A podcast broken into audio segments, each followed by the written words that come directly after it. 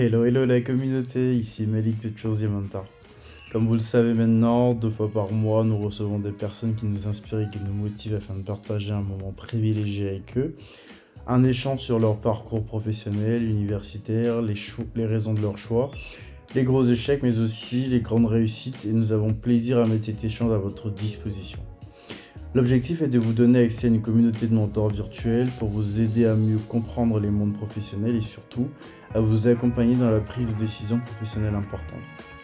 Cette semaine, j'ai le plaisir de recevoir Yves Ouedraogo. Yves et moi nous sommes rencontrés avec un groupe d'amis et nous sommes euh, au cours de cet épisode revenus sur ses études au Burkina Faso, puis en finance à Rennes et à Dauphine. On évoque les conditions du succès d'une bonne formation qui vont bien au-delà des enseignements théoriques mais qui comprennent aussi l'accès à du savoir-vivre, à du savoir-être, à du réseau et à des techniques de recherche d'emploi et bien plus. Yves commence sa carrière en banque d'investissement à Marseille, puis rejoint le consulting à Paris chez Wavestone, qu'il considère comme la plus belle entreprise de France. De plus, depuis plus d'un an, avec son ami euh, Christophe Atto, ils font de la solution, euh, la boîte Aline Solutions, pardon, dont la mission est d'améliorer l'expérience d'achat en Afrique. Il commence cette mission en s'attaquant euh, au problème emblématique du rendu monnaie, qui est un vrai point de friction dans l'expérience d'achat de beaucoup de pays africains. Voilà, voilà donc annoncé le menu. Je vous souhaite une excellente écoute et n'oubliez pas d'en parler autour de vous et de nous noter 5 étoiles sur vos plateformes d'écoute préférées. Petite nouveauté, vous pouvez maintenant nous soutenir financièrement à partir du lien PayPal dans la description de l'épisode. Ce soutien nous permet de consacrer plus de temps à la réalisation des épisodes, d'embaucher des freelances sur le montage de ceux-ci, qui est hyper chronophage, et surtout de sentir l'utilité de notre action qui est bénévole. Merci à toutes et à tous. Merci aux personnes qui ont déjà contribué via Tipeee ou via notre lien euh, PayPal. C'est grâce à vous que Choose Mon Temps perdure et perdurera. Très bonne écoute et à très vite.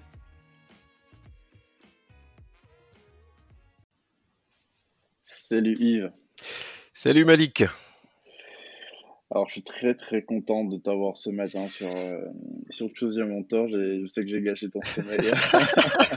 en repos du samedi matin. Ah là, tu, tu, tu, tu m'as, tu m'as volé mon sommeil là. J'ai un crédit, j'ai un encours trop important. C'est clair, j'imagine, avec, avec, tout ce que tu fais. Donc, merci beaucoup de, bah, de, de, de, nous faire, euh, de faire le plaisir de venir nous raconter un peu, un peu ce que tu fais. Ouais, écoute, euh, avec plaisir. nous, avec, euh, avec des amis.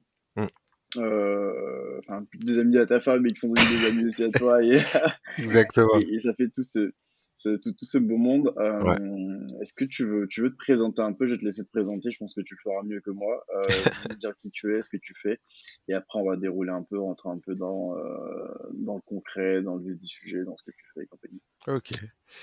Mais écoute, en tout cas, merci beaucoup hein, pour l'invitation. Euh, c'est vraiment avec beaucoup beaucoup de plaisir que je j'ai répondu à l'invitation, même si euh, voilà, fallait se lever un peu tôt ce matin. Alors, pour me présenter, euh, enfin, j'ai toujours du mal à me présenter parce que c'est un exercice qui est assez compliqué. Mais en même temps simple. Bon, euh, je suis Yves Ouedraogo, euh, j'ai 30 ans, je suis marié, je suis burkinabé. Euh, burkinabé, je viens du pays des hommes intègres. Et voilà, je suis le cofondateur la startup Aline qui se propose de réinventer l'expérience d'achat en, Afrique. Voilà, et parallèlement à ça, j'ai je suis passé par euh, la banque d'investissement, par le conseil euh, en transformation digitale et aujourd'hui, euh, j'embrasse de plein pied en fait l'entrepreneuriat. Ok, good. Euh, bon, on va revenir sur tous ces sujets un petit à petit. On va, on va te découvrir un peu plus. Euh, tu, tu, grandis où? Alors moi je, je, je, je, grandis au Burkina. Alors je, je nais particulièrement dans une ville qui s'appelle Koudougou. Ah, pour ceux qui connaissent Koudougou, en fait, c'est, c'est une ville de révolutionnaires. C'est une ville de, de d'hommes euh, d'hommes assez courageux. Et euh, et par la suite, je grandis euh, un peu en suivant les parents parce que mon père était agent des douanes, donc euh, chaque trois ans, on l'affectait dans une ville différente. Donc allez. Mmh nous à chaque fois pour euh, pour nous, nous, nous motiver à aller dans la ville d'après.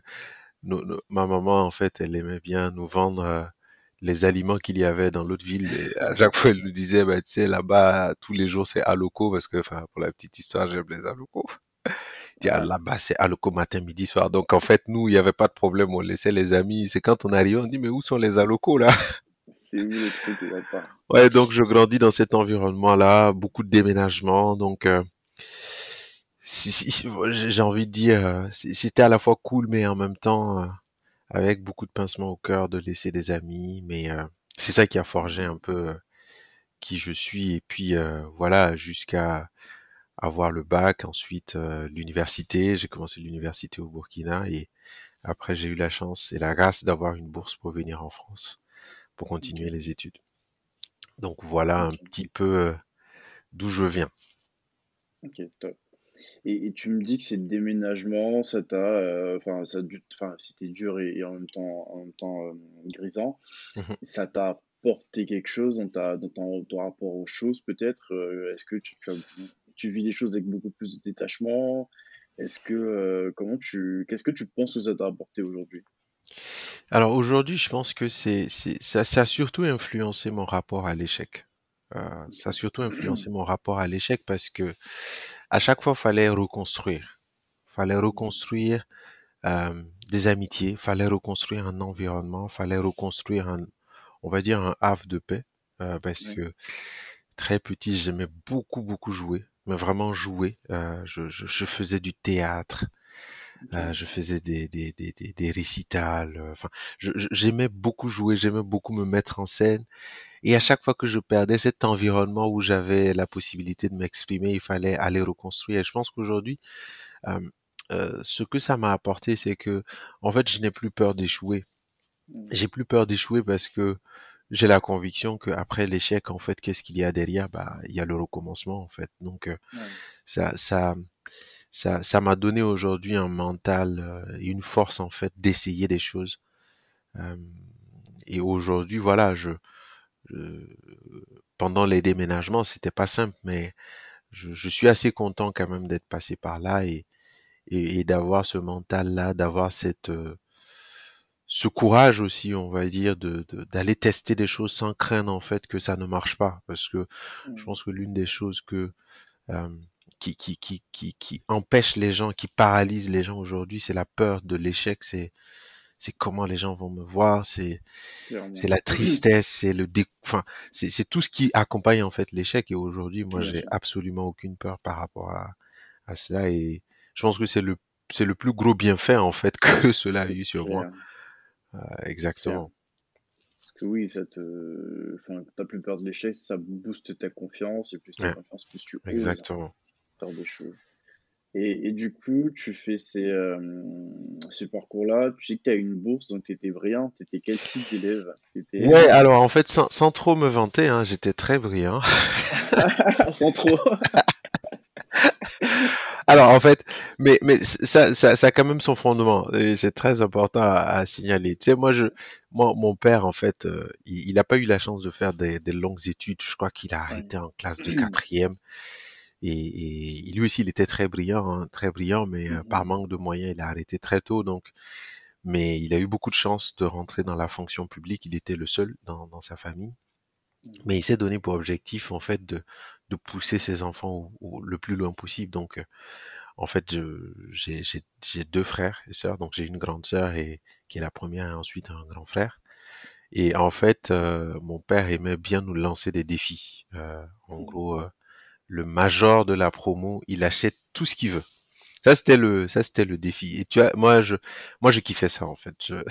j'aimais ce genre de défi là. Et, et, et ça c'était une motivation pour moi. Donc à la maison, tout le monde était major, tu vois, tout le monde était major, juste parce qu'on avait envie de paumer le vieux, quoi.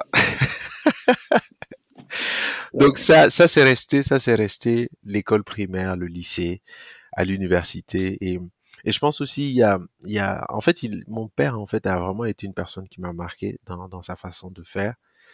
Il, a fait une chose un jour qui m'a qui m'a vraiment touché et qui m'a poussé à comprendre que j'avais pas le droit en fait de, me laisser aller. Un jour, il m'a donné en fait une procuration pour que j'aille toucher son salaire.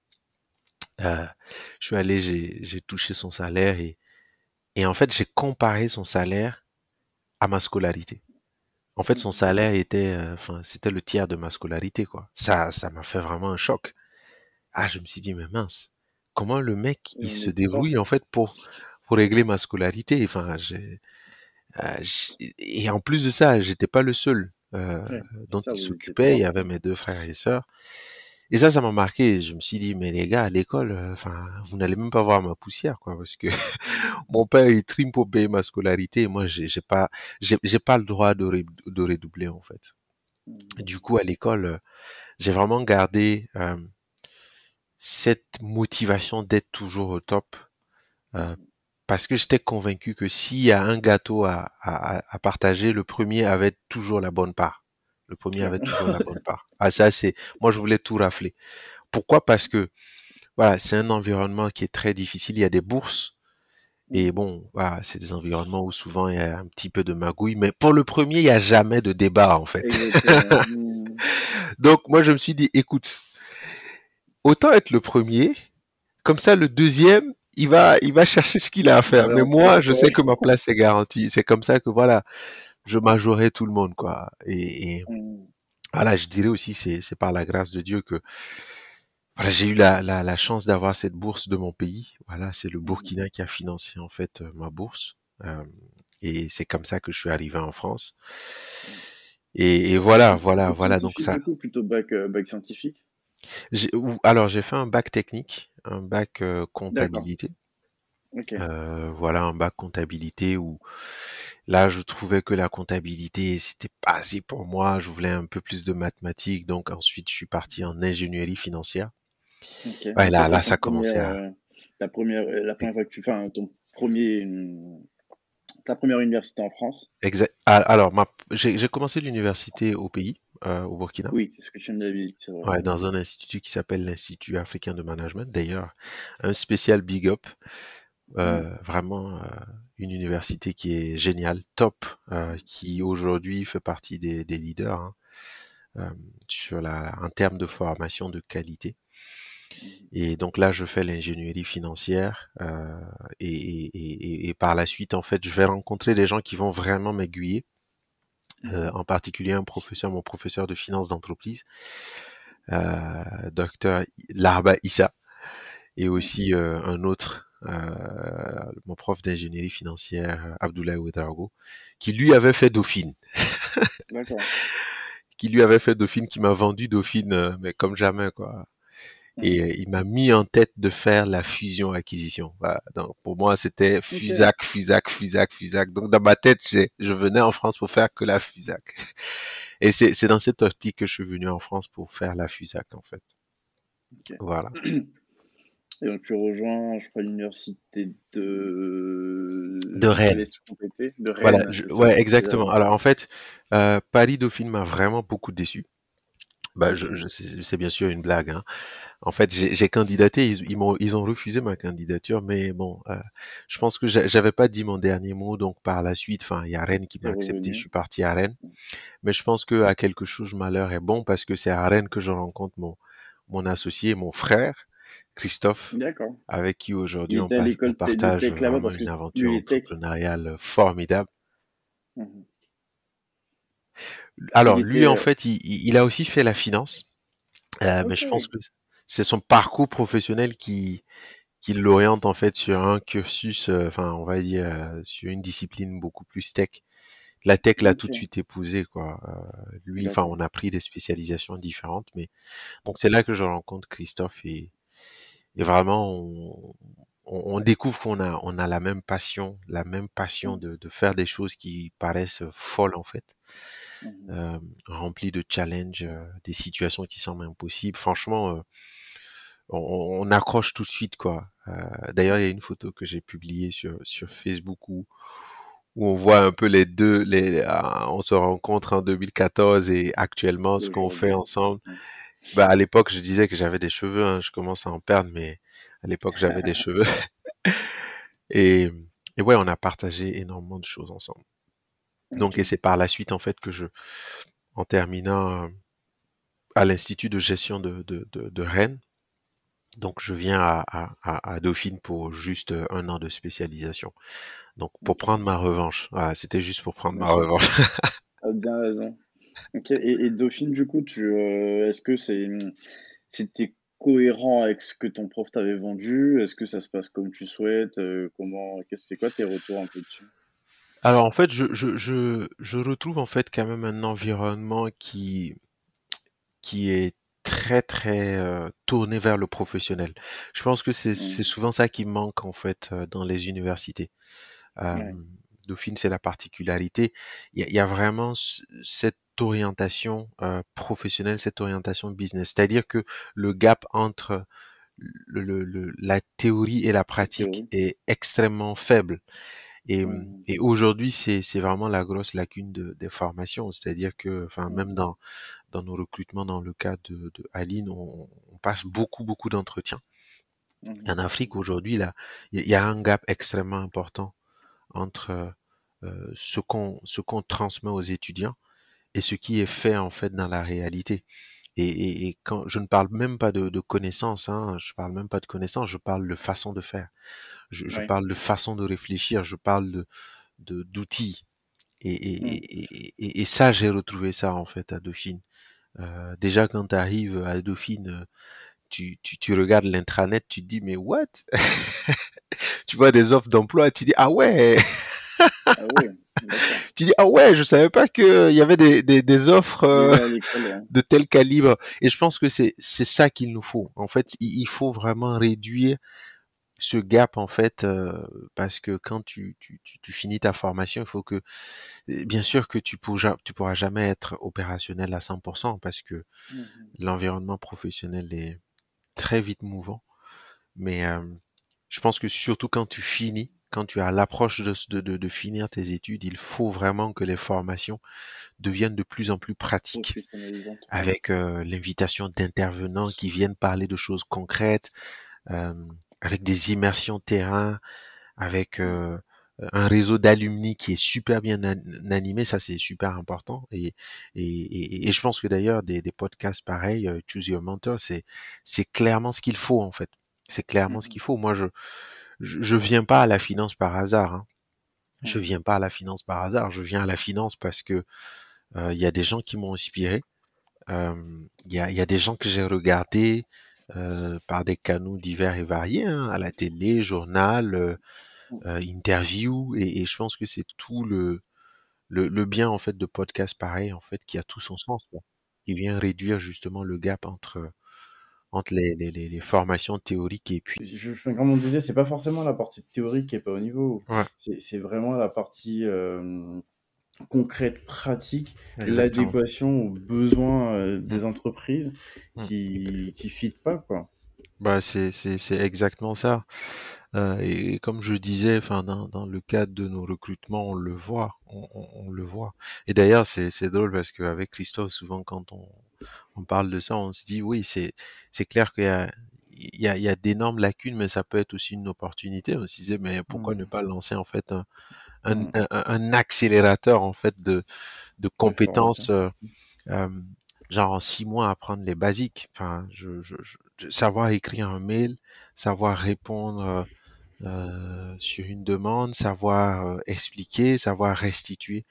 Euh, faire un, retour euh, sur une tâche qu'on te confie. Donc c'est c'est tout ça en fait que je, je, je retrouve à Dauphine et, mmh et, que je n'avais pas en fait euh, dans, dans mes formations précédentes.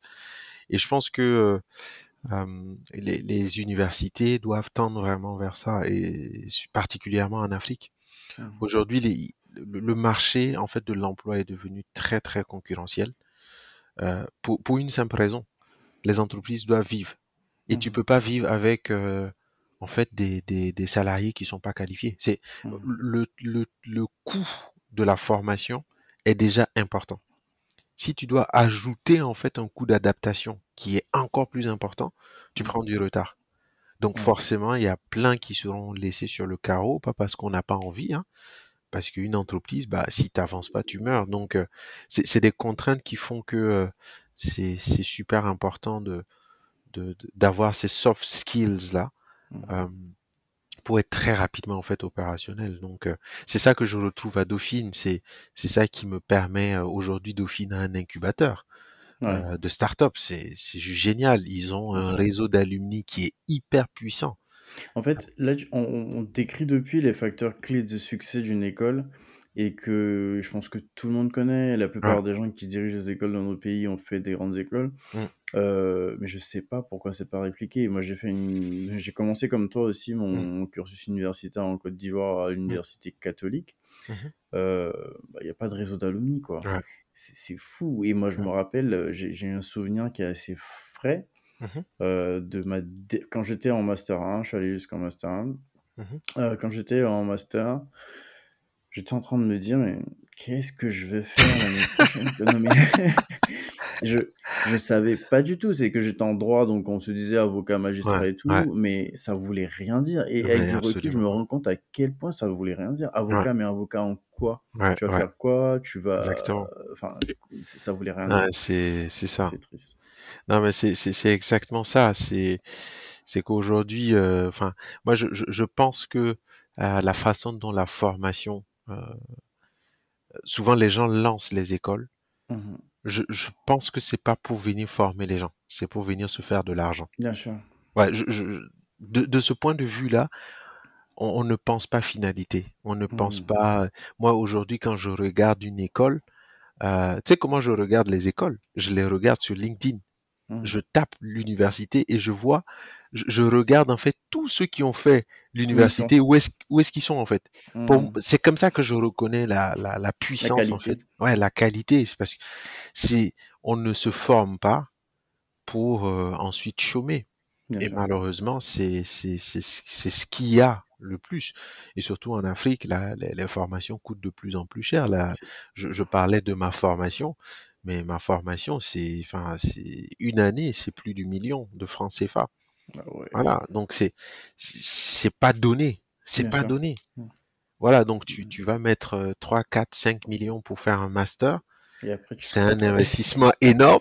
Je pense que tu aurais même mieux fait d'aller acheter une parcelle euh, construire et dormir dedans. Mais voilà, je, je, pense que c'est c'est très important. Après, je, je crois aussi qu'il y a, il y a aussi euh, une responsabilité hein, de la part de, de chacun d'entre nous. Il n'y a pas que l'offre de formation. C'est mmh comment nous aussi on va se former parce qu'il y a ce qu'on propose, mais il y a ce que euh, personnellement on va chercher. Moi, j'ai grandi euh, euh, et pas avec une qualité de, de bon lecteur, de grand lecteur. Je, je lisais quasiment pas. Mmh. Après, je me suis rendu compte que je me tirais une balle dans le pied et qu'il fallait lire. Fallait lire, fallait absolument aller dévorer les écritures. Et abondamment. ah, abondamment, parce que c'est ça qui va te donner euh, la touche. Tu sais, c'est drôle parce que euh, maintenant, quand je lis un livre, euh, enfin, je je lis pas extrêmement de, enfin, beaucoup de livres, mais quand je lis un livre, tout le monde va savoir que je lis le livre. je, je, vais à un entretien, je fais des références au livre. Ça, tu vois, ça me rend un peu plus intelligent. Absolument. Et je pense que c'est super important. C'est super important. Top. Et donc, tu finis Dauphine. Je sais que tu fais un petit passage en banque d'investissement. Je sais pas. Est-ce que s'il y a des, éléments marquants, on peut en parler, mais sinon, on, file sur le consulting. Alors, c'est alors c'est super important quand même parce que je viens en France pour faire la fusion-acquisition. Ah. je viens en France pour faire la fusion-acquisition et je me retrouve en fait dans une banque d'affaires à Marseille. Franchement, super expérience, super expérience. Par la suite, je continue, euh, j'ai une deuxième expérience dans une banque d'affaires plus importante, euh, Oettinger Corporate Finance, où euh, mmh. la première c'était Clearfield International. D'ailleurs, je fais un big up à Emmanuel Zeri et à Pierre-Alexandre Chid, mes, mes mentors dans, dans la FUSAC. Donc en mmh. fait, pour te dire, le rêve est accompli parce que je, je viens en France pour faire de la FUSAC et mais je, je, je très vite en fait je j'ai des inconforts en fait. J'ai des inconforts parce que pas parce que c'est pas intéressant c'est intéressant mais je, je, trouvais que ça cadrait pas avec euh, euh, mon équilibre ça cadrait pas avec ce que j'avais envie de faire. Mais j'ai appris énormément de choses. J'ai appris Trop énormément de travail? Ouais on travaillait énormément. En tout cas euh, petit conseil pour ceux qui veulent aller dans dans la FUSAC euh, ne, ne, ne, cherchez pas à avoir de copines pendant, pendant, pendant ce, ce passage-là. Au moins, au moins tes années d'associé. Voilà, exactement. Au moins tes années d'associé, c'est pas la peine. Ou à moins de, de chercher à, à, te mettre en couple avec une personne qui travaille aussi dans la FISAC. au moins comme ça, il n'y a pas de frustration. mais voilà, donc par la suite, mais vraiment, ça a été fondateur pour moi. C'est, c'est, c'est des années qui m'ont, qui aujourd'hui encore me servent parce que, voilà, j'ai, travaillé avec des, des, des personnes qui étaient juste euh, euh géniales. C'est, c'est, c'est juste incroyable. Mmh. Un environnement stimulant. J'ai travaillé avec des gens qui sont intelligents. Je pensais avoir croisé des gens intelligents. Bon, voilà, en toute modestie, je pensais que j'étais aussi intelligent, mais j'ai croisé des gens qui, qui, qui vraiment m'ont épaté. Par non seulement leur capacité à trouver des solutions mmh euh, dans des situations complexes, mais surtout à restituer des problématiques complexes en des termes simples. Je pense que l'intelligence, c'est ça. C'est d'ailleurs pour ça que Tidiane Thiam, il me fascine, le mec. Euh, c'est pas ses grandes études, mais c'est sa capacité à simplifier une complexité. Ah, mmh. c'est, je pense que ça, c'est la marque, en fait, de l'intelligence, quoi. Et mmh. ça, aujourd'hui, ça me sert. Et par la suite, donc, je, je tombe dans le conseil pour retrouver un équilibre euh, qui me convenait. Et t'es euh pas allé chercher très loin. Et t'es pas, ah. surtout, t'es pas allé chercher euh, le plus simple non plus. En fait, je me suis un peu trompé, tu vois. Parce que j'arrive dans le conseil en stratégie, transformation digitale.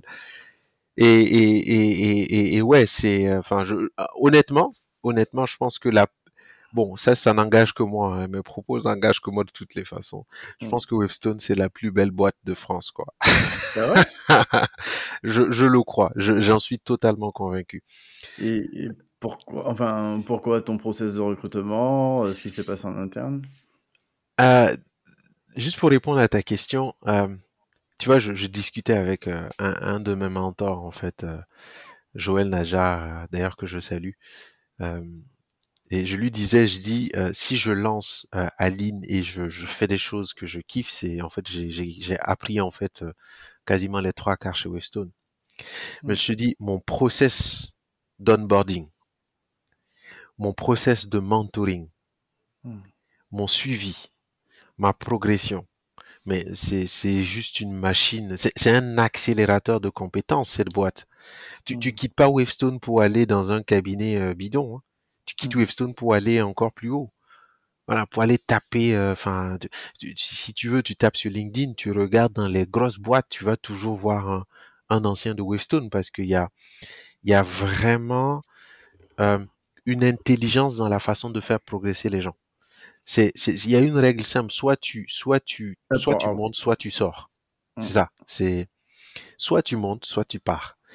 Et c'est super important pour la compétence. C'est super. Moi, j'arrive chez Wavestone, je regarde la, la structure financière parce qu'en même temps, j'investis dans cette boîte. Ça, c'est aussi une règle. Hein. Petit coucou d'ailleurs à tous les investisseurs. J'investis dans les boîtes où je passe. Ah, c'est tout, tout court. En, en, bourse du coup. En bourse. Voilà. J'achète des actions parce que surtout quand je vois ce qui se passe dedans, j'ai, j'ai, j'ai la capacité de voir vraiment la puissance qu'il y a en fait. Wavestone, tu regardes la structure financière, Wavestone fait de l'acquisition, mais vraiment totalement par, par des fonds propres. Hein. Euh, une entreprise qui est faiblement endettée, c'est une capitalisation de presque 400 millions, bah, ils n'ont que 50 millions de dettes. Donc, tu as quasiment 300, 350 millions en fait de fonds propres. Ça, mmh. c'est, c'est, violent en matière de stabilité financière. C'est une boîte qui croit, mais euh, enfin, le marché du conseil a été, euh, on va dire, secoué par la crise, mais Wavestone est resté stable. Mmh. Bon, les actions, la valeur de l'action a baissé comme, euh, de façon normale, mais il y, a une vision et, et, et, ça, ça m'a vraiment permis. Tu es arrivé après la fusion. Est-ce que tu mmh. as ressenti euh, parce que moi, je suis, je suis d'accord avec toi. Hein, j'ai eu un process de recrutement avec. Je dirais pas que c'est la plus belle boîte de France,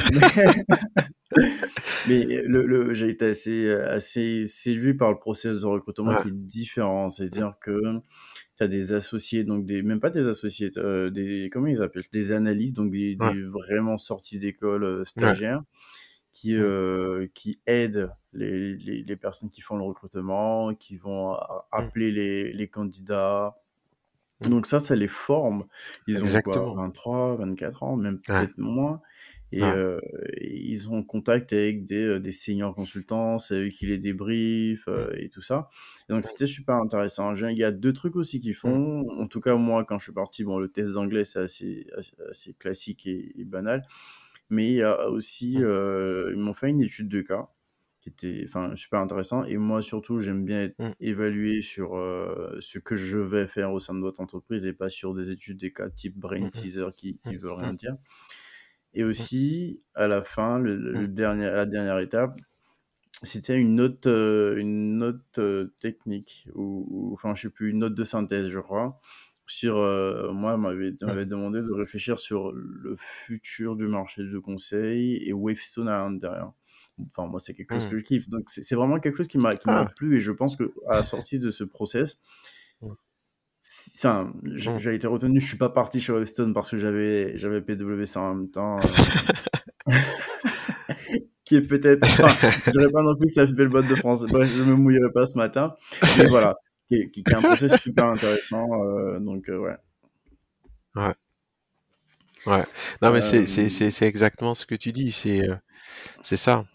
C'est vraiment super intéressant la façon dont on, on onboard les gens. Et aujourd'hui, moi, enfin, dans Aline, c'est, c'est, c'est comme ça que je vois les choses. Et c'est ce que je, j'essaie de mettre en place à, à, à notre échelle parce que euh, la, la, la performance d'une boîte repose sur la qualité de ses salariés. C'est, c'est, tu, c'est, c'est ton, comment on appelle ça, c'est ton, c'est ta machine de production. Enfin, si je peux utiliser le, le terme. Donc, il faut en prendre soin. À, à Webstone, il y avait une question aussi de euh, transparence dans les salaires. Je sais pas si c'était déjà le cas quand tu étais.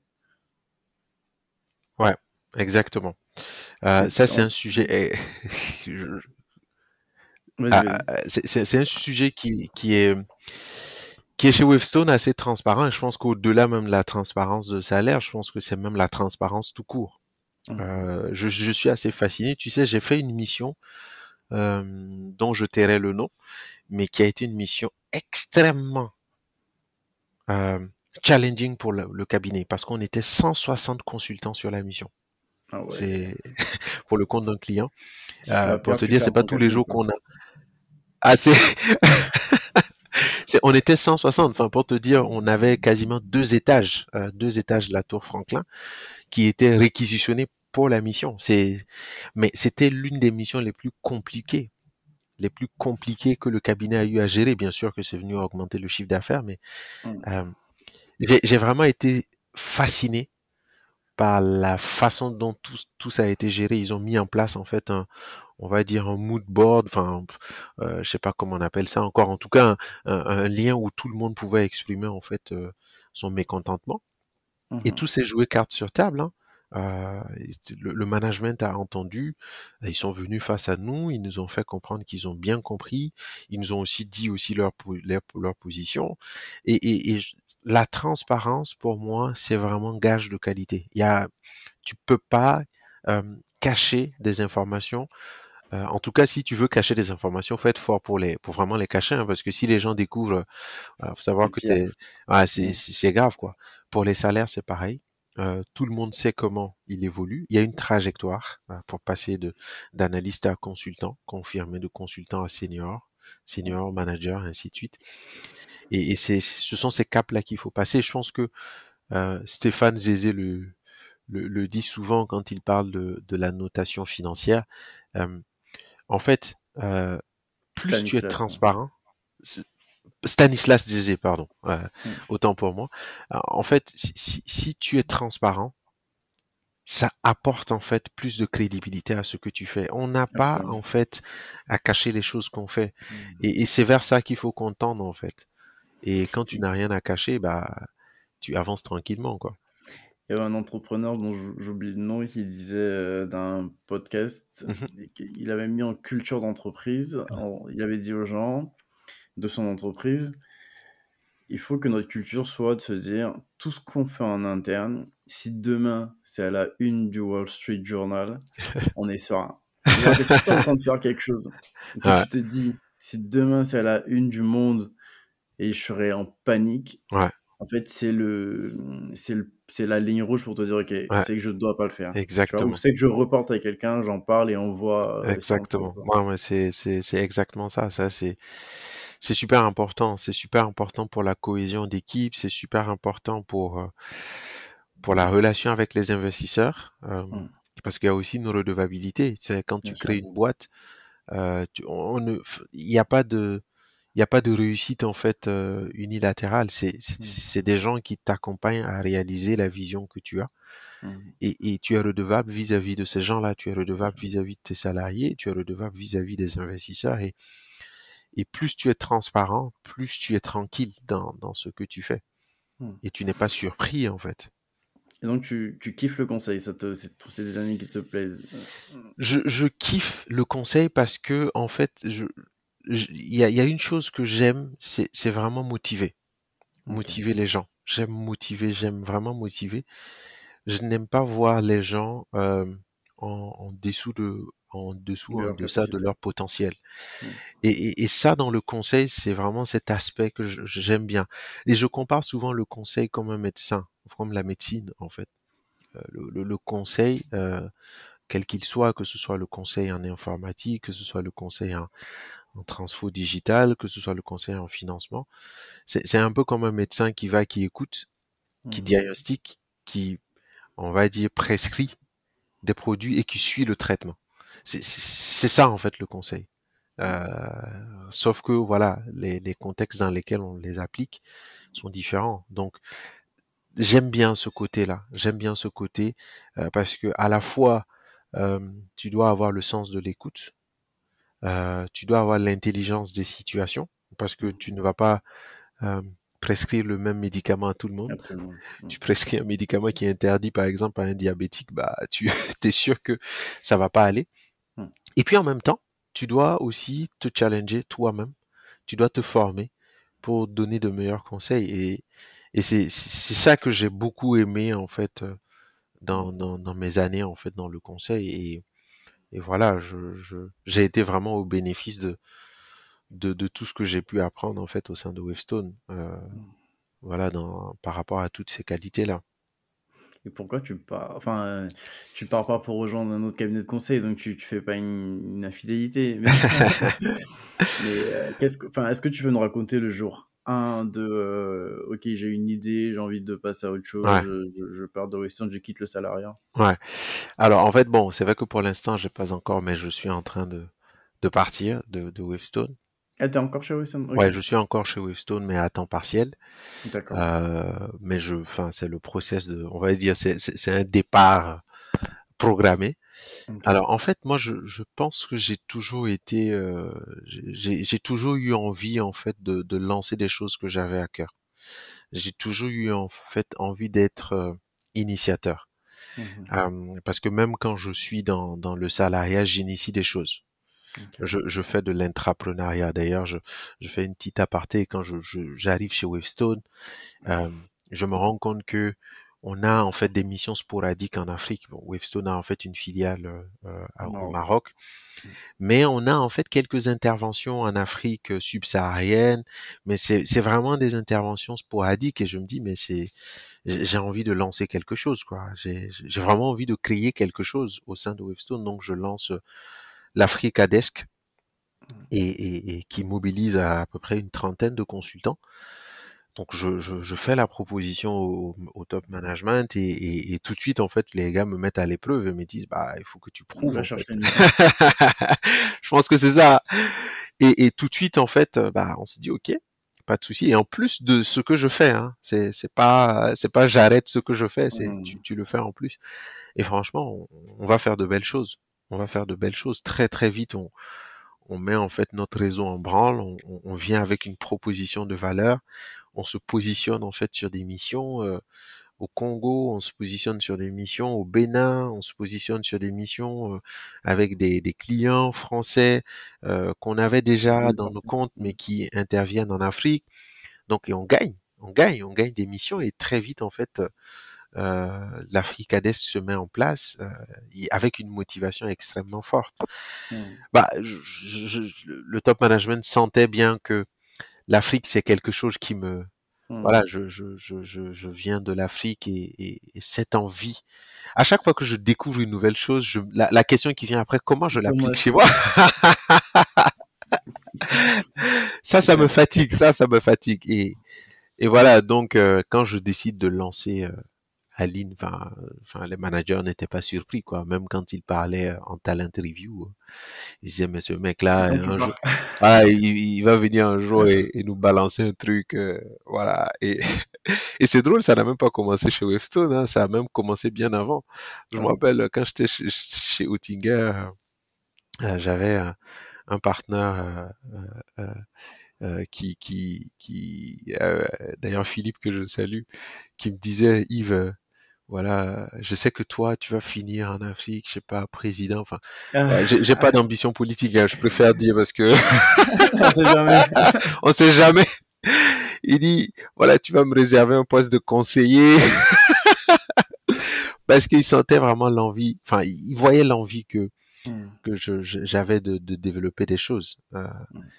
Et c'est depuis ce temps que voilà. Euh, et quand je rencontre Christophe, en fait, en 2014, c'est cette même envie que je vois en fait. Et tout de suite, en fait, le duo se forme. Le duo se forme et on se dit, euh, on va lancer des choses, mais on savait pas quand, on savait pas comment, jusqu'à ce que, euh, en fait, pour arriver à comment est-ce qu'on lance Aline. Ça, c'est assez drôle parce que euh, Christophe, lui, il, commençait à travailler sur un projet. Moi, je travaillais sur un autre projet, euh, plutôt sur comment je mobilise en fait les capacités de la diaspora pour investir dans l'économie locale, mais vraiment dans l'économie locale, euh, avec l'idée de structurer l'économie locale, l'économie informelle parce que je pense qu'il y a quelque chose à faire. En fait, nos économies sont vraiment basées sur l'informel et, mmh. et, malheureusement, nos politiques économiques et fiscales ne, ne favorisent pas en fait la montée de, de, de, de, de, de l'informel en fait vers le formel. Et c'est, je pense que c'est vraiment une erreur fatale. Décider de faire une, d'augmenter en fait la pression fiscale, c'est clairement une façon en fait de ne pas récolter plus d'impôts. Euh, mmh. C'est, c'est dommage de, de, de, de, de voir en fait des pressions fiscales assez fortes sur sur les entreprises parce que ça encourage les gens à, à sortir en fait de la régularité les gens vont pas déclarer et, malheureusement il y a il y a, y a quelque chose à faire en matière de d'incitation fiscale mmh. et, et, et moi j'avais plutôt envie de, de, de développer quelque chose dans ce sens et Christophe lui il était sur un projet où il, voulait développer déjà euh, l'économie locale, mais dans, euh, en s'appuyant sur la consommation locale. Et, et, et c'est comme ça que en fait, moi je, je le vois euh, pour qu'il me conseille sur mon projet, et lui il me voit pour que moi je le conseille sur son projet. Et il travaillait avec une autre personne, mais ça s'est pas bien passé. Donc bon, il me racontait un peu ses déboires, moi je lui racontais aussi mes déboires. Et et du coup, un jour, on s'est dit, mais on est, franchement, on est, on est, on est complètement borné en fait. Mmh. Au lieu de se mettre ensemble pour unir nos forces, on est là, on se disperse et, mmh. et c'est comme ça que bon, on s'est dit un jour, écoute, on, se pose et puis on voit ce qu'on fait en fait. Mmh. Et c'est là que bah naît l'idée de lancer Aline quoi. Et enfin, pour que les gens comprennent vite hein, et qu'ils soient pas trop perdus, c'est quoi la proposition de valeur d'Aline? Alors, en fait, Aline, euh, pour faire simple, on est parti d'un constat. On est parti d'un constat. Euh, le constat, c'est la consommation. Le constat, c'est le consommateur. Mmh. On dit souvent que le consommateur est roi. Euh, c'est une vérité en Europe, c'est une vérité sous d'autres cieux, mais c'est pas vrai en Afrique. tu as ton argent, mais tu n'es pas le roi quand tu consommes. Et, et, et, et pourquoi? Pour plusieurs raisons. Euh, parce que les moyens de paiement sont extrêmement limités et la diversité de choix aussi est extrêmement limitée. Donc la proposition de, de, de, de valeur, la proposition d'achat est extrêmement limitée. Donc ce qui fait que le parcours d'achat est très chaotique. Acheter en Afrique, c'est une situation, en fait, c'est un, c'est une expérience douloureuse. Ah, c'est mmh. une situation de stress. C'est, c'est stressant de consommer en Afrique. C'est extrêmement stressant. C'est stressant parce que euh, l'accueil euh, est, difficile. C'est stressant parce que euh, t'as pas toujours la possibilité de payer avec les moyens que tu as. Et même quand tu as un moyen qui te permet de payer facilement, ça se finit souvent par des tensions. Et on s'est dit, mais finalement, qu'est-ce qu'on peut proposer pour doper l'économie? Parce qu'une économie repose aussi sur la consommation. Euh, il faut pas le négliger, la consommation. Aujourd'hui, quand on, souvent on, en rigole, quand on regarde la France qui dit, bah, on va fermer, euh, on, va fermer l'économie à cause du Covid et que la Belgique dit, bah, nous, on va ouvrir, très rapidement, tu vois que l'État revient sur les mesures. Pourquoi? Parce qu'ils mmh. savent que bah, les gens vont aller en Belgique consommer là-bas. Pour dire que mmh. la consommation est vraiment, d'ailleurs dans le calcul du PIB, la consommation occupe une place très importante. Et, et nous, on se dit, il faut qu'on améliore l'expérience d'achat. Il y a une anecdote dessus qui dit que le ministre de l'économie et des finances, Bruno Le Maire, chaque matin, le premier indicateur qu'il regarde, c'est le, les paiements par carte bleue. ah bah c'est ça, hein. euh, c'est super important. Mmh. Il faut fluidifier l'expérience d'achat. Si les gens éprouvent du plaisir à consommer, l'économie va être dopée. C'est un truc de fou. Nous, quand on lance l'application euh, à ligne en se disant on veut régler les, les, les, problèmes de rendu monnaie, souvent on explique ça à des investisseurs qui nous disent mais on comprend pas la petite monnaie, on sait pas comment se faire de l'argent. On se dit mais non, c'est c'est à première vue ça ça donne l'impression que c'est c'est c'est pas pertinent, mais c'est totalement pertinent. Je, je vais chez le commerçant euh, parce que je, je sais que, enfin, le le seul moyen de paiement que j'ai, c'est le cash. Mais le problème majeur que je vis, c'est, c'est qui me rend la monnaie. Derrière, qu'est-ce que ça a comme conséquence? Ça, ça grève mon pouvoir d'achat. Donc, ça diminue ma capacité de consommer. Ça augmente ma frustration parce que c'est un problème récurrent. Donc, ça enlève mon envie de consommer. Hmm.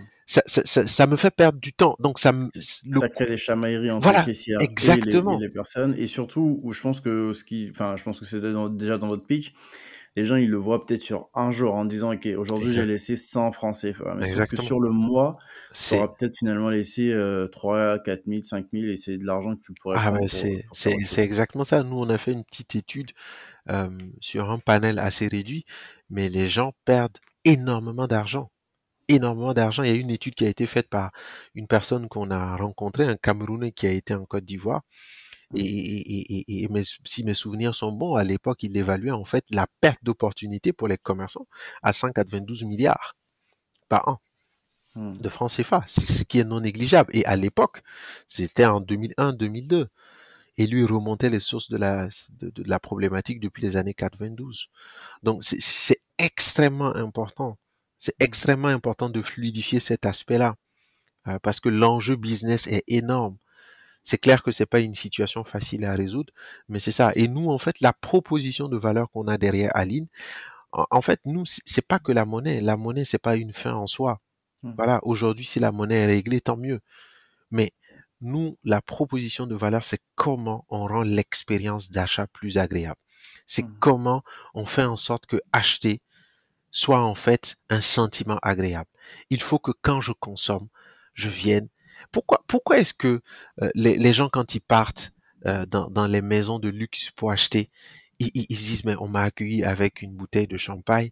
Mmh. Euh, je n'encourage pas à la luxure, mais je veux dire que l'expérience d'achat, c'est quelque chose qui est extrêmement important mmh. dans le souvenir pour fidéliser.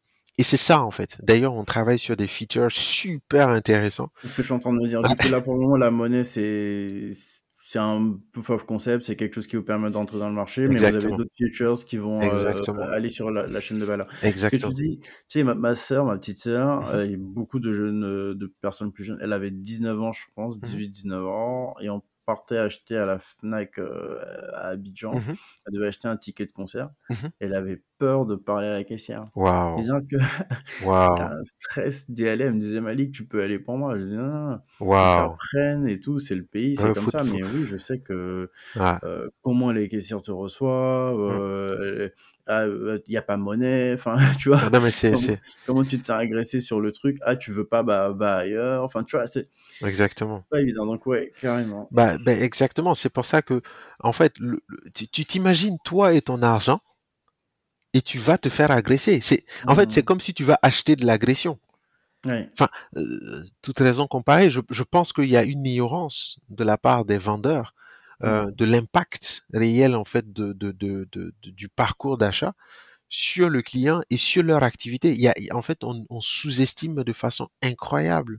Mmh. Aujourd'hui, les, histoires de monnaie, ça tue des gens. Enfin, moi, je, je dis pour, pour, pour, pour 300 francs, 200 francs CFA, moins d'un euro, on va quand même pas accepter que quelqu'un meure. C'est, c'est pas possible. C'est pas mmh. possible.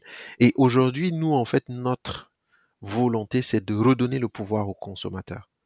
Tu sais, en fait, le consommateur ne se rend pas compte qu'il a le pouvoir parce qu'il a l'impression qu'il est seul dans son parcours. Mmh tu vois, c'est un peu comme l'histoire des peuples. Quand le peuple prend conscience de son unité et prend conscience de la force qu'il y a dans l'unité, en fait, il prend conscience tout court que le pays lui appartient, quoi. Voilà, c'est, c'est, mmh. tout simplement ça. C'est tout simplement mmh. ça. C'est pour ça que, bah, dans certains pays, il peut y avoir des coups d'État qui réussissent euh, et des coups d'État qui ne réussissent pas, parce que derrière, si c'est la suite logique d'une volonté unifiée, c'est très compliqué de, de, de, de, confondre ça. Et, et, et, nous, en fait, on veut redonner le pouvoir en, en, en, en faisant comprendre aux consommateurs unilatéral qu'il n'est pas seul mmh. qu'ils sont nombreux. Typiquement, bah on a on a plein de features. Je vais pas je vais pas balancer là, mais on a plein plein plein de choses qu'on veut lancer. Euh, euh, par exemple, la possibilité pour les consommateurs de pouvoir noter, de pouvoir faire des retours d'expérience. Ça, ça, ça, ça a un impact. Ça, ça a un impact. Ça, ça a un impact. Et, et, même quand on parle de consommateurs, c'est de façon globale, mais on a aussi des features qui sont extrêmement ciblés qui sont extrêmement ciblés. Par exemple, là, on travaille, bon, là, je, je lance un petit scoop comme ça, on travaille sur les tickets restaurants. Euh, mmh c'est pour les entreprises. pour les entreprises. C'est pas pour le moment, c'est vrai. E, exactement. C'est c'est une force de motivation. Pour mmh. comment la consommation peut venir augmenter les performances d'une entreprise?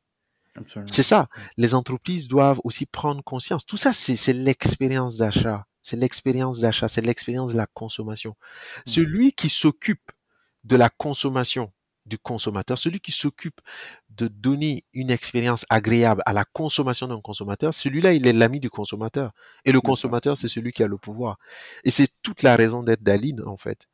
Et, c'est pour ça qu'on se bat tous les jours pour, pour vraiment, non seulement dire aux consommateurs que c'est eux qui ont le pouvoir, et faire comprendre à ceux qui vendent, aux marchands, à ceux qui proposent des choses, qu'en réalité, ils perdent en agissant en fait de la sorte, en brimant le consommateur, en n'acceptant pas des solutions en fait qui fluidifient l'acte d'achat. Exactement. Parce que dans l'histoire, tout le monde perd en fait. Le consommateur perd, le marchand il perd. Et puis je pense qu'il n'y a pas à juger. Voilà, les marchands quand on regarde, nous en fait on était euh, on avait aussi des a priori, on se disait, mais les marchands, en fait, ils profitent de la situation de monnaie. Mais enfin, on s'est rendu compte que les marchands, ils ont aussi raison. Le, le, le, le, caissier, il est, assis, il a besoin de faire sa vente. Euh. Il se dit, mais je, vais aller perdre une heure pour aller chercher la monnaie pendant que j'ai d'autres clients qui sont là. Donc, il faut que je trouve des solutions de substitution. Mmh. Et, et, ils n'attendent que ça. Vraiment, enfin. C'est-à-dire que des solutions de substitution qui sont devenues des solutions de vente. Exactement. Exactement. Au début, c'était parce qu'on veut euh, fluidifier les choses et finalement, on se dit bon bah vu que ça marche pour euh, sur à chaque fois, autant écouler mon stock de bonbons. Euh. Exactement, exactement. et malheureusement, c'est les c'est les travers de la situation. Aujourd'hui, en fait, nous, on s'est rendu compte que les personnes les plus sensibles à à, l'expérience d'achat, c'est souvent les propriétaires, hein, parce qu'ils voient l'impact que ça a. Le propriétaire, il sait que un client frustré, il reviendra pas, ou en tout mmh. cas, il reviendra, mais euh, mais pas très souvent. Donc, mmh. et, ça vraiment, on mise là-dessus, on mise là-dessus euh, pour pour vraiment déployer notre solution. Euh, et, et aujourd'hui, on voit vraiment, enfin, on entre dans les pharmacies aujourd'hui, hein, enfin, à Abidjan, les pharmacies connaissent ce problème-là. Il, y a, il y, a, même cette blague souvent que certains euh, utilisateurs nous, nous font. Ils disent, mais moi j'ai une boîte remplie de paracétamol. Je, je, voilà, parce qu'on me donne du paracétamol. Et, et c'est quand même aberrant. Et aujourd'hui, en fait, les, les entreprises en prennent conscience, euh, mmh. mais attendent en fait des vraies solutions attendent des vraies solutions. Et c'est pour ça qu'on propose Aline. On propose Aline aussi parce que la, la fonctionnalité monnaie, parce qu'on part aussi d'un constat on se dit, il faut pas venir changer complètement les habitudes. Aujourd'hui, il y a 95% des achats qui sont réglés par le cash. Donc, on ne vient pas remplacer le cash. On vient compléter le cash parce que nous, on est foncièrement convaincus que bien sûr, le cash va tendre à disparaître, mais il est encore roi. Donc, euh, mmh. on, ne vient pas proposer une solution digitale qui peut coûter très cher Euh, avoir une carte bancaire aujourd'hui, ça coûte très cher. Mmh. D'ailleurs, quand on regarde le mobile money, euh, on regarde en fait le, la répartition de, des usages, c'est plus en fait un outil de transfert d'argent qu'un outil de paiement. Ouais, c'est du pair à pair. voilà, exactement. Les gens, ils rechargent, ils transfèrent, ils mettent sur le compte de quelqu'un, mais les gens ne l'utilisent pas pour consommer. Mmh. Et, et c'est malheureusement ou heureusement. Et c'est pour ça qu'on se positionne vraiment en se disant, nous, on n'est pas une solution de paiement. Euh, la fonctionnalité monnaie, c'est une solution pour faire de la monnaie. Voilà, parce que on, on, on, veut faire comprendre aux gens qui peuvent continuer à utiliser le cash, mmh. mais la friction liée à l'usage du cash, on vient enlever ça pour fluidifier l'acte d'achat. Et les développements, c'est vous-même, vous avez euh, un stagiaire, quelqu'un développe? Alors en fait, on a, on a fait le choix très vite de, de tout faire nous-mêmes. Euh, on a, on a fait le choix. Enfin, c'est même pas que le développement, parce que tu vois, par exemple, on se disait, on voulait faire euh, un peu les, tu vois, les cadres photo boot là.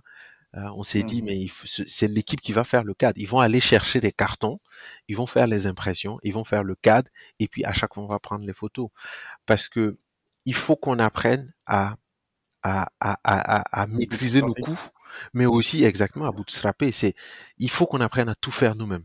Ah, on fait tout nous-mêmes. là, on, a recruté euh, en fait euh, une personne qui, qui, va venir faire en fait du, cadrage parce qu'on veut lancer le média à ligne.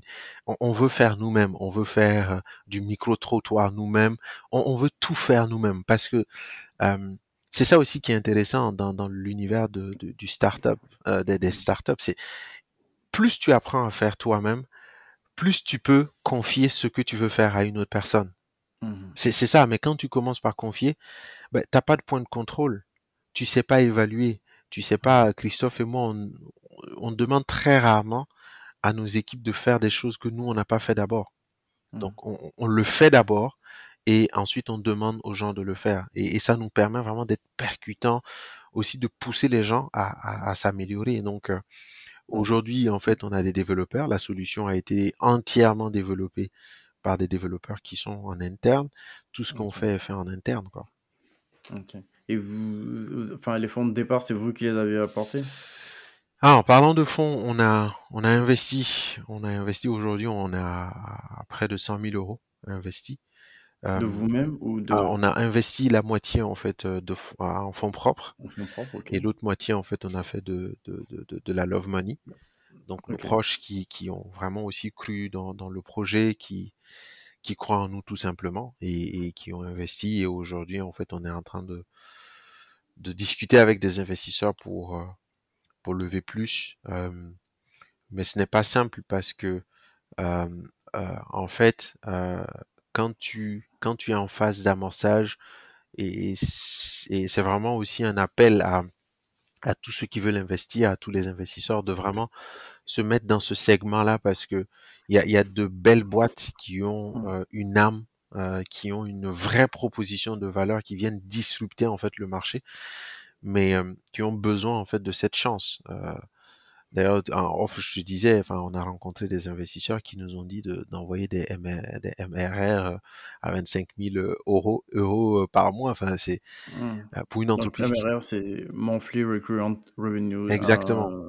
Exactement. pour des, des, des, softwares comme Aline, il y a de l'argent qui tourne tout le mois, ton turnover du mois, ils veulent 25 000 euros par Exactement. mois. C'est énorme. C'est énorme. C'est énorme, surtout quand tu es sur, sur un modèle d'acquisition où tu dois aller très vite Et puis pour atteindre une taille critique et commencer à monétiser, c'est clair qu'il faut regarder des, des moyens de, de, de faire des, du revenu, mais je, je trouve qu'on perd quelque chose quand on regarde tout de suite en fait le revenu et, et, uniquement le revenu, on perd en fait quelque chose.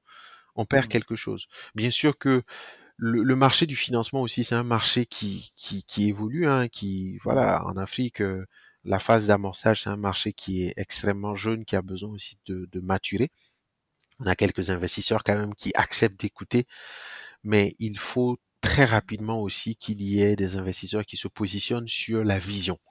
Mmh. Ça, c'est super important. Moi, je, pense que euh, on ne pourra pas développer euh, des, des Facebook africains, euh, des WhatsApp africains si on n'est que sur du revenu. WhatsApp. Voilà. L'exemple de Facebook ou de WhatsApp, ils n'ont pas fait de revenus. Ah, Facebook n'a pas fait de revenus pendant, pendant des, au moins un an. Exactement. Exactement. quand Peter Thiel est arrivé et qu'ils ont, ils ont cherché un modèle économique à adosser, c'était l'acquisition de marché euh, Exactement. au départ. Exactement. Enfin, là même, on va loin. On regarde le modèle Blablacar. Blablacar, euh, c'était un service gratuit pendant, pendant longtemps. Aujourd'hui, c'est, c'est une licorne. Il, faut, il faut des, il faut des investisseurs audacieux. Euh, euh parce qu'effectivement, aller investir sur une boîte qui ne génère pas de revenus, peut-être que ça, ça peut ne pas rassurer, mais je pense que passer du temps avec les, les, fondateurs, comprendre la vision, comprendre où est-ce qu'ils veulent aller. Je pense que on, ça, ça dépasse en fait euh, euh, un revenu mensuel de 25 000 euros, quoi. Mais voilà, après, euh, on est des entrepreneurs, on, on, on proclame l'agilité, on est des apôtres de l'agilité, donc euh, voilà, on trouve toujours des solutions parce que on est aussi sur un marché où il y a beaucoup de choses à faire.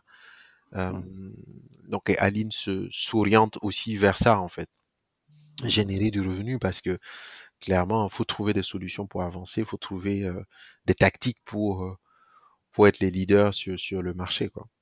Et aujourd'hui, vous avez déjà, enfin, vous vendez déjà, vous avez déjà quand même des revenus Aujourd'hui, aujourd'hui, on commence, on commence en fait, on est vraiment en, en, en, phase de vente en fait de, de, de nos forfaits à à des entreprises qui ont des besoins en fait de rendre la monnaie beaucoup plus importante. Et aussi on est en train de travailler sur les features notamment sur les, les tickets restaurants qui voilà on, on, est vraiment convaincu que ça sera un accélérateur de malade. Ça sera un accélérateur de malade ça fait oui ça fait enfin restaurant ça exactement fait, ça fait le transport énormément de bagarres dans les transports exactement exactement Exactement. Euh, ok, top. Euh, on, a, on est déjà quasi à une heure, voire à plus d'une heure. Euh, on va, on va s'acheminer tranquillement vers la mm. fin de l'épisode. J'avais un truc en tête, mais il m'est sorti. Peut-être qu'il va revenir. On a des questions un peu, un peu de fin d'épisode. qui, qui, vont te mettre un peu, te challenger un peu. Euh, si tu, enfin, comment, comment toi tu progresses au quotidien? Est-ce que tu as une méthode pour progresser euh, au mmh. quotidien, des applis de, euh, de productivité Est-ce que tu ouais. Alors, euh, moi, je, je m'appuie. Enfin, ça, c'est, ça n'engage que moi. Je dis mes propos n'engagent que moi. Je m'appuie mmh. beaucoup sur ma foi, ma foi, ma foi chrétienne, ma foi en Christ. Euh, je pense que c'est, c'est important. Euh, mmh. Ma foi est très importante pour moi et, elle m'appuie beaucoup dans tout ce que je fais au quotidien. mais aussi après, j'ai envie de dire, je, je, il y a des applis, tu sais, il y a, il y a, il y a des applis aussi qui me permettent vraiment de m'organiser. Mmh je recommande Notion, qui est une application vraiment, enfin, je, je l'ai découvert et enfin, c'est une application extraordinaire. Mmh. et, et, je le recommande. Ça me permet de de structurer mes idées. Euh, ça me permet aussi de déverser les nouvelles idées que j'ai parce que c'est pas parce que tu lances euh, une société que t'as pas d'autres idées et tu as mmh. besoin en fait de vraiment structurer tout ça. Euh, et, et, aussi les rencontres, euh, les rencontres au quotidien. Je j'essaie vraiment de rencontrer les gens. Et une chose que je me dis toujours, je veux dormir avec plus de connaissances que la veille. Ça, c'est vraiment mon, mon leitmotiv euh, au quotidien, quoi. Ok, top. est-ce que tu as, tu as des mentors, des personnes que soit vraiment que tu, que tu rencontres ou même des personnes que tu, que tu suis juste avec ta part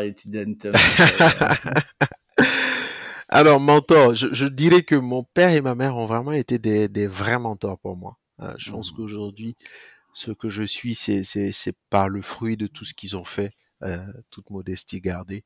C'est des gens qui sont simples, effacés, mais euh, extrêmement puissants. Euh, dans, mmh. dans, dans, le mental. Après, il y a, y a, des gens qui m'ont inspiré. Thomas Sankara m'a inspiré. Euh, mmh pour ce qu'il a fait pour mon pays, pour le pour le Burkina encore aujourd'hui, il, il, inspire. Euh, Tidiane Thiam, d'ailleurs pour la petite histoire, c'est lui qui m'a vraiment qui, qui, a tapé le dernier clou sur le marteau pour me donner l'envie de rentrer dans la finance quoi. Euh, mm. La première fois que je l'ai vu, je crois, c'était dans les années, euh, je sais plus, 2005, 2006, une émission qui s'appelle Réussite sur Canal+.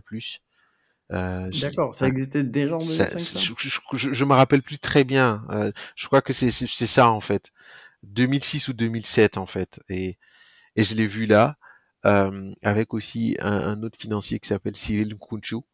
Ouais, euh, et franchement, euh, la famille Nkunchu, euh, les cinq mousquetaires de la finance africaine, enfin, c'est des gens qui m'ont fait rêver. Euh, qui m'ont donné envie de. Je me, dis, je me suis dit ouais, je, je veux ressembler à ces gens-là. Je veux ressembler à ces gens-là. Et il y a aussi une personne qui qui qui, qui m'a impacté, Emmanuel Macron.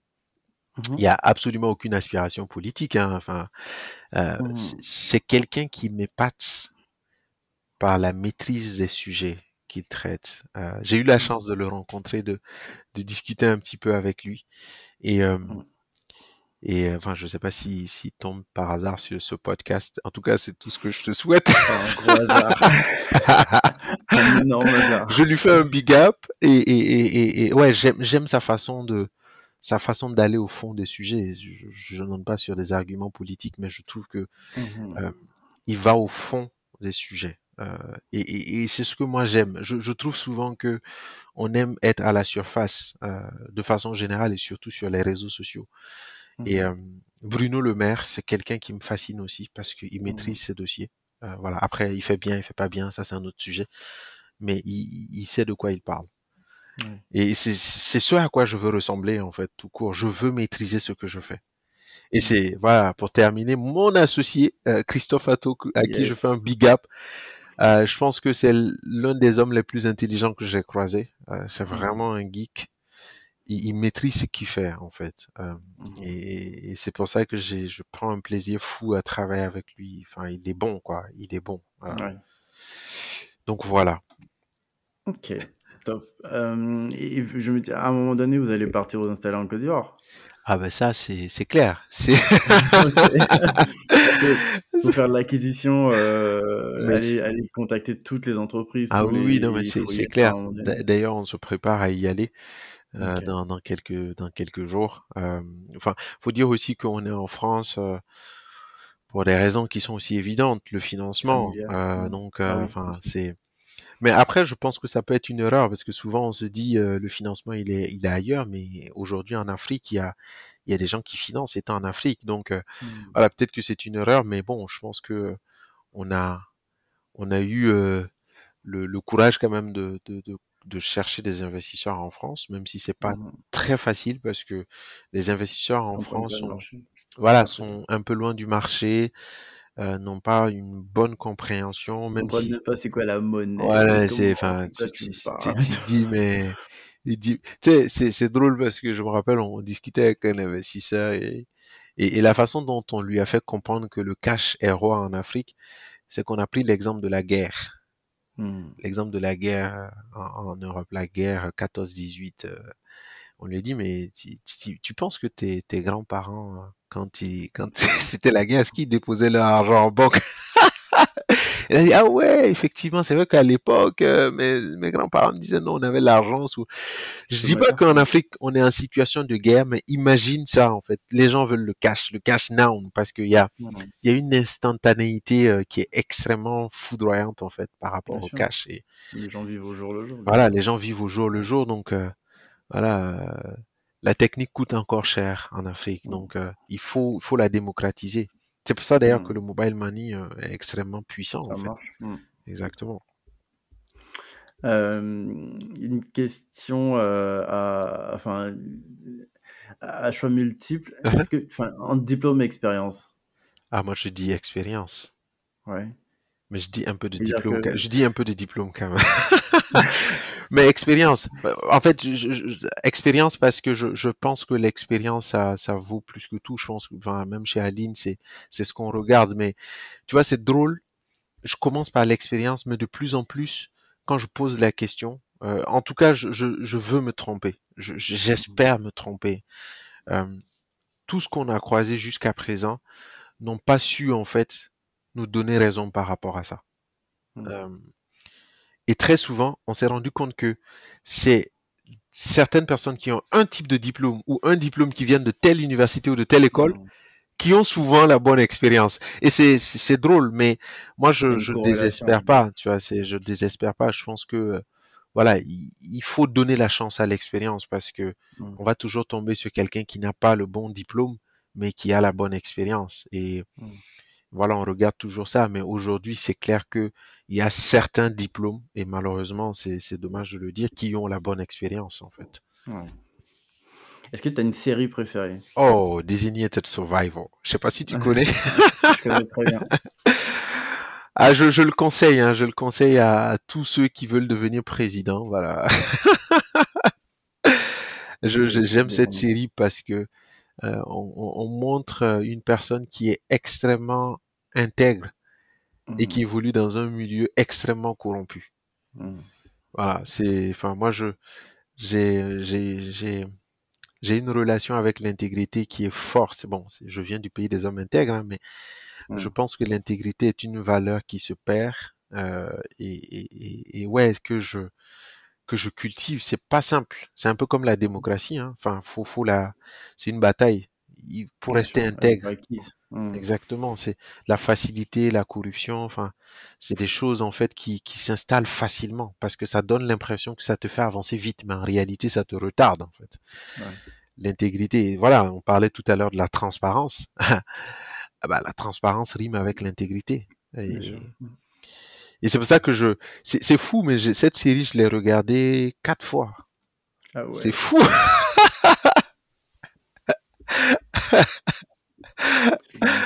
ah. Dernière question, Yves. Est-ce que tu as, as, un livre que tu voudrais nous conseiller euh, qui, qui, a changé les choses pour toi? Robert Kiyosaki, Père riche, Père pauvre. Ah, je te vois, je te vois hausser la tête, mais j'ai l'impression qu'on a les mêmes références. Non, ouais, il, est, il, est, assez fort ce livre euh, ah, dans, dans, la manière de te faire comprendre. Ah, moi, ce que je retiens très fortement dedans, c'est la différence entre asset liability. Ah, bah c'est. Euh, tu sais, c'est drôle, hein. J'ai fait des investissements immobiliers alors que je suis encore en location. Tu vois, ma, ma famille ne comprend pas. Ils disent, mon ami, qu'est-ce que tu fais là? J'ai dit il faut que papa Kiyosaki vous rencontre parce que et, d'ailleurs si si si si on me donnait le choix de choisir une journée avec une personnalité dans le monde, je pense que ça ça serait Robert Kiyosaki. J'ai juste envie de passer une journée de l'observer, de, de savoir ce qu'il fait. C'est je, je trouve qu'il a il a une façon de penser qui qui est disruptive et et euh, enfin l'envie aussi de sortir du salariat. En fait, l'envie de sortir du salariat, c'est pas forcément qu'on n'est pas salarié, c'est c'est mmh. le système de pensée du salariat. Mmh. C'est c'est ça qui est dangereux. La seule source de revenus. Voilà, c'est c'est dangereux, c'est c'est c'est extrêmement dangereux. Ouais, c'est un livre que je conseille. J'ai un cousin qui me demande tout le temps de l'argent, euh, qui m'a dit la dernière fois, euh, ah ouais, il veut faire une formation. je lui ai dit, tu sais, j'ai pas d'argent à te donner, mais j'ai un livre à te donner, à te conseiller. Et si tu veux, je peux même te l'acheter. Je lui ai dit, père riche, père pauvre. Il dit, mais cousin, comment ça, ça va régler mon problème? J'ai dit, ça va même pas régler que ton problème de scolarité, mais ça va tout régler. et, et, franchement, je pense que, enfin, je suis pas d'accord avec tout, absolument tout ce qu'il dit. Mmh. Mais je pense que c'est très, très important de, de le lire. Voilà. Ok, merci beaucoup Yves. Euh, moi j'ai énormément de choses encore à parler, mais je pense qu'en prenant un verre, on, aura le temps de discuter. Bah avec plaisir. Euh, malheureusement le podcast ça dure qu'une heure et là on est déjà à 1h20. Waouh, waouh. ça passe vite. Euh, je te remercie. Si tu as un mot de la fin, je te laisse le dire. Et, sinon, enfin, je te laisse le dire. Bah écoute, moi je, en fait, euh, le, mot de la fin, c'est, juste de dire si j'avais une baguette magique, la seule chose que j'enlèverais en fait dans le monde entier, c'est la peur. Ouais. C'est la peur. Et surtout en Afrique, euh, la peur, la peur nous, nous empêche d'essayer, la peur nous empêche de nous lancer. La peur, c'est, c'est juste en fait un, un voile. C'est juste un voile. Derrière le voile, il n'y a rien. Et, et j'ai juste envie d'encourager les gens, ceux qui sont dans le salariat, euh, multiplier vos sources de revenus. Ceux qui sont dans le dans l'entrepreneuriat, ne pas relâcher, euh, ne pas se s'abattre. Euh, il faut foncer, il faut, faut juste foncer quoi. Il faut foncer. Merci beaucoup Yves. Merci à toi Malik. Bonne journée, un excellent week-end. Allez, ciao. Salut.